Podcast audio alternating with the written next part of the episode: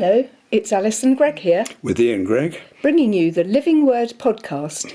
And this week we'll be focusing on the Holy Spirit and how everything changes when He comes close. like the way everything changed at Pentecost. And still changes, because renewing and growing can't happen without some change.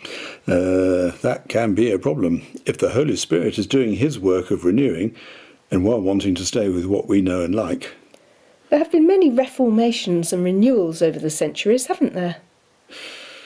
There were different Catholic movements, for example. The Franciscans and Dominicans were monks, but they started going out into the countryside. Church planters, in a way. And then every century or so there was another shift Baptists and Presbyterians, then Methodists, followed by Salvation Army and Pentecostals. And now there are the new churches, uh, Newfrontiers and vineyards. They are in every major town, but they didn't exist a generation ago. Does anyone know how many different denominations there are worldwide? I did some quick research and I found that the big ones are found in every country, Catholics being the obvious example. The second biggest and actually the fastest growing one is the Pentecostals. And what about Eastern Orthodox? We're hearing a lot about that with all that's going on in Eastern Europe. Apparently, they have over 200 million adherents, and that's twice as many as Baptists worldwide. Then there's the Anglican Communion, Methodists, Lutherans, Presbyterians, they each have about 75 million, and there are lots of smaller ones. But how many different ones are there altogether? Well, believe it or not, it's estimated there are 33,000 different variants. Yes, the strange thing is, though, Jesus taught day after day about the kingdom of God. So the kingdom of God is what he sees, not all of the denominations and divisions, because those are just structures that we've created. From his point of view, that doesn't seem very helpful to furthering his mission. In this week's episode, we are going to be learning that the Holy Spirit is a force for unity, although some people and situations have had divisions over it. Jesus taught that the Holy Spirit would unite them with a clear sense of mission, but he also urged them to be together and to guard against divisions very prayerfully. Perhaps that's something that we should all take note of more than we do. There is clearly no room for exclusivity or superior attitudes. We're going to hear that Peter writes to say that we shouldn't be surprised by trials and conflicts, but we are. Do you have a pithy saying for us this week? I do, and it's about Liverpool, which has had a history of tribal separation and more recently has modelled reconciliation. Apparently, there's an old Lancashire tradition called the Whit Walk at Pentecost, and these days it follows Pope John Paul II's path between the two cathedrals, that's the Anglican Cathedral and the Catholic Cathedral, along Hope Street. This year, people are being invited to wear national or ancestral dress. So it's not just a stop oil demo, but uh, just stop divisions. I think we can hear Jesus applauding that. And it takes us into the title for this week's story segment, which is Learning Prayerful Unity Key to God's Protective Power. Hello, it's Ian Greig here again, and our theme this week is set in the time the first disciples were expecting God to do something big. But what? Jesus had prepared them. All that he said would happen to him trial, death, also miraculous resurrection came to pass just the way he had said. And in his longest recorded prayer, which we will hear in a minute, he hinted that their unity would be tested even as he was invoking God's protection over them. They were his precious, valued apprentices, and glory was coming to the Lord because of them. We have final instruction scenes with the resurrected but not yet ascended Jesus in each of the four Gospels. These were significant encounters. They were handover times just before Pentecost when the apprentices were told to step up to considerable new responsibilities. Pentecost changed everything for them. It was a dive in at the deep end, but it was also discovering that they could swim in a manner of speaking. But before that, Jesus had to prepare them for their new responsibility to continue and greatly expand his mission to the wider world. There were four facets of this preparation. They needed an initial impartation of the Holy Spirit to help them be more receptive to the main outpouring that would come. And secondly, Peter, who had wobbled precariously in his commitment at Jesus' trial, needed some extra grace. John's Gospel relates how Jesus restored him and enabled him to step up as a disciple's natural leader. And third, they needed to grasp the breadth of God's mission both Mark's and Matthew's Gospels end with words of clear commission to go into the non Jewish world with the good news of salvation in Jesus and to enlist further apprentices who would in turn recruit others. The sure way to achieve rapid expansion. And fourth, they had to learn to look to God's enabling, not their own efforts. We get that from Luke's Gospel, which runs seamlessly into his second book, with Jesus telling them to wait prayerfully for the spiritual empowering that was coming. Then it gives a full account of Pentecost before detailing the exploits of those sent out in the power of the Spirit. Our story this week focuses on that in between time when the disciples knew that God was about to do something big. But they were still meeting together and praying to be ready for God to come. We start with an excerpt from Psalm 68, which also shows the darker area of the picture, a reminder of the spiritual battle we are all engaged in. The way we fight it is by praise for God's might and majesty and seeking his close presence in our relationship with him, which strengthens us. May God arise May his enemies be scattered. May his foes flee before him. May you blow them away like smoke. But may the righteous be glad and rejoice before God. May they be happy and joyful. Sing to God, sing in praise of his name. Extol him who rides on the clouds. Rejoice before him. His name is the Lord. Sing to God, you kingdoms of the earth, sing praise to the Lord, to him who rides across the ancient heavens, who thunders with mighty voice. Proclaim the power of God, whose majesty is over Israel. You, God, are awesome in your sanctuary. The God of Israel gives power and strength to his people. Praise be to God. From a heavenly perspective of God's majesty and glory, the story moves to a new scene on earth. Here, we join Jesus praying not only for himself and all that he will face, but for his disciples and the commission he was giving them. He knew the spiritual attack and confusion that they would face. Let's not forget that God is the one who rides across the ancient heavens, who thunders with mighty voice. But there is another voice that speaks out of that spiritual realm. It is a quite different tone, a sneering, manipulative voice that attempts to sow doubt, to undermine our faith and substitute lies for the truth God is showing us. The tactic of the Garden of Eden is the ruse we learn to recognize as it is being played out daily to distract us. That's why Jesus prays, Holy Father, protect them. As we hear now from John 17. After Jesus said this, he looked toward heaven and prayed, Father, the hour has come. Glorify your Son, that your Son may glorify you for you granted him authority over all people, that he might give eternal life to all those you have given him. Now this is eternal life, that they know you, the only true God, and Jesus Christ, whom you have sent. I have brought you glory on earth by finishing the work you gave me to do. And now, Father, glorify me in your presence with the glory I had with you before the world began. I have revealed you to those whom you gave me out of the world. They were yours. You gave them to me, and they have obeyed your word. Now they know that everything you have given me comes from you.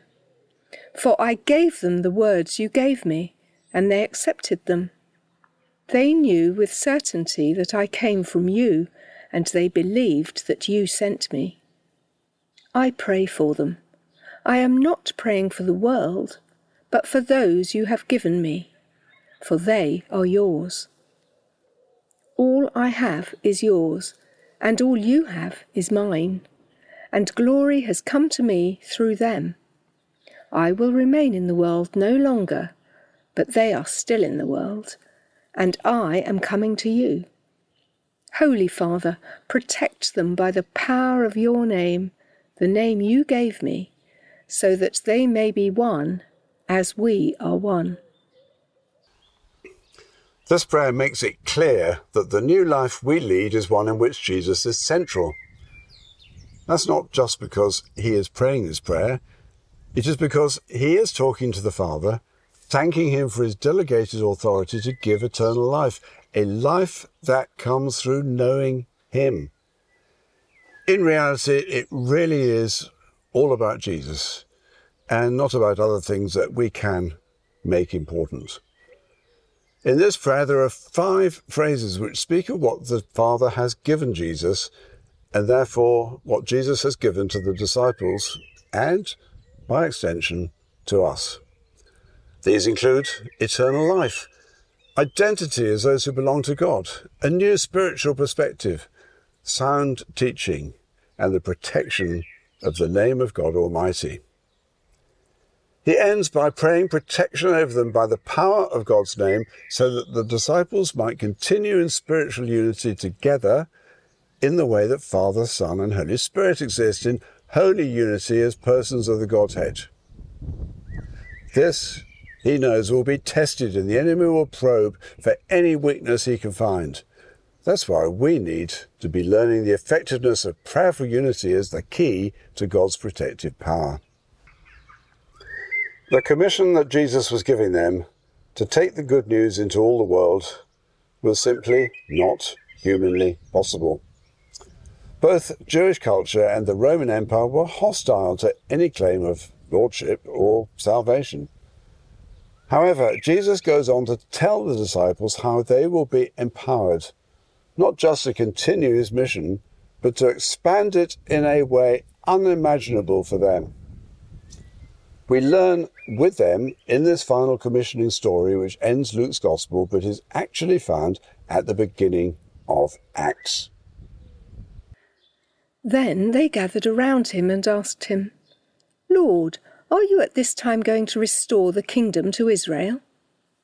He said to them, It is not for you to know the times or dates the Father has set by his own authority but you will receive power when the Holy Spirit comes on you, and you will be my witnesses in Jerusalem and in all Judea and Samaria and to the ends of the earth. After he said this, he was taken up before their very eyes, and a cloud hid him from their sight. They were looking intently up into the sky as he was going, when suddenly two men dressed in white stood beside them. Men of Galilee, they said, why do you stand here looking into the sky? This same Jesus, who has been taken from you into heaven, will come back in the same way you have seen him go into heaven. Then the apostles returned to Jerusalem from the hill called the Mount of Olives a Sabbath day's walk from the city. When they arrived, they went upstairs to the room where they were staying. Those present were Peter, John, James, and Andrew, Philip and Thomas, Bartholomew and Matthew, James, son of Alphaeus, and Simon the Zealot, and Judas, son of James. They all joined together constantly in prayer, along with the women and Mary, the mother of Jesus, and with his brothers. They are about to witness the biggest and most transforming spiritual event they will ever have known. And Jesus has told them something about the form this will take. They know they need to be spiritually prepared. They know they need to remain close to the Lord. They know they need to be in the right place with Him. And so, as we hear these words, we are learning with them a profound lesson. For them, it was exercising a spiritual principle which they never forgot. We heard how they all joined together constantly in prayer, along with the women and Mary, the mother of Jesus, and with his brothers. They had been used to worship and prayer being exclusive for Jewish men and actually for men of a certain standing. Now they are practicing, and it's very radical for its time, something which is inclusive with women playing their part and with some who had not previously been numbered with the disciples present. Why is this such a vital lesson? I suggest three reasons. Firstly, it teaches us that nothing of significance happens until we seek God, get a sense of what He is doing, and pray it in. Secondly, it teaches us that although personal prayer is our starting point, the real power comes through praying in agreement with others. Strategic prayer is a group activity. And the third lesson, which comes strongly out of what we will read now in 1 Peter 4, is that we need to know our enemy. We must be aware of having an active and predatory enemy who will consume, kill, or spoil whatever we leave unguarded. To know is to know how to overcome. Dear friends, do not be surprised at the fiery ordeal that has come on you to test you, as though something strange were happening to you. But rejoice inasmuch as you participate in the sufferings of Christ, so that you may be overjoyed when his glory is revealed. If you are insulted because of the name of Christ, you are blessed for the Spirit of glory and of God rests on you. Humble yourselves, therefore, under God's mighty hand, that he may lift you up in due time. Cast all your anxiety on him, because he cares for you. Be alert and of sober mind. Your enemy, the devil, prowls around like a roaring lion looking for someone to devour.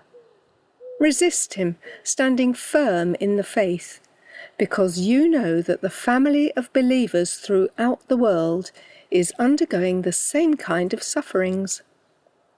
And the God of all grace, who called you to his eternal glory in Christ, after you have suffered a little while, will himself restore you and make you strong, firm, and steadfast.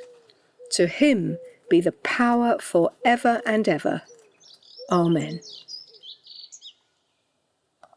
We are learning about prayer for unity as a key to God's protective power.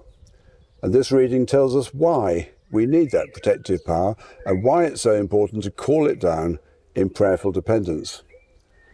Let's hear those words again.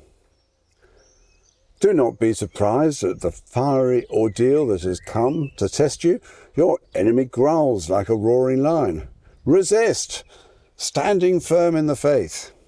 The God of all grace will make you strong and steadfast. To him be the glory. We have heard Jesus praying for the disciples, calling down God's protection over them, that they might stand together in faith with God's encouragement. We have seen how the disciples responded to Jesus appearing and telling them to wait until they receive power to be his witnesses on an expanding mission field that will take them far from Jerusalem. Notice what preceded this greatest move of God. It was a reliance attitude. The disciples all joined constantly in prayer with an open invitation to all who would come and pray and call it down. God planned this long ago. Faithful, praying men and women called it down. Jesus said that they should wait in the city. When Jesus says wait, he means pray. And they got the hint. They got to work to call it down. God's mission remains unchanged. Jesus' victory stands as the eternal game changer, but most people still do not know that. The kingdom of God doesn't just come. Most people want their independence, not the rule and reign of an unseen God. And salvation doesn't just come. We enter into it by choice, by believing who Jesus is and what he has done for us, and receiving it. This all works by partnership. The mission and ministry of Jesus could not continue without the 12 and the 120 and then the 3,000 and more and more. As we hear Jesus' passing words again, we hear him telling us to go into all the world to make disciples of all kinds of people and above all to be in prayer unity with others who are hearing this call. And as we see churches go through splits and as we give energy to handling conflicts, lose attendance and get distracted by all sorts of things the devil uses to take our focus off Jesus and what he is saying, it's time we learned the lesson of practicing prayerful unity, which is how we call down God's protective sure leading. Let's join together and pray. Lord God Almighty, I humble myself before you and your might, majesty, dominion, and power. When things get difficult, I usually start by pretending that I can handle them. But when I step aside and trust you, I see your power come through and the enemy silenced. Be filling me with your Holy Spirit that I may be growing in you and can be a channel of your love and truth to others. In Jesus' name. Amen.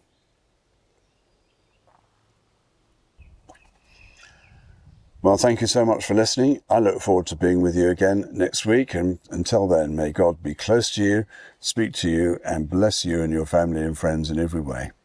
See you soon.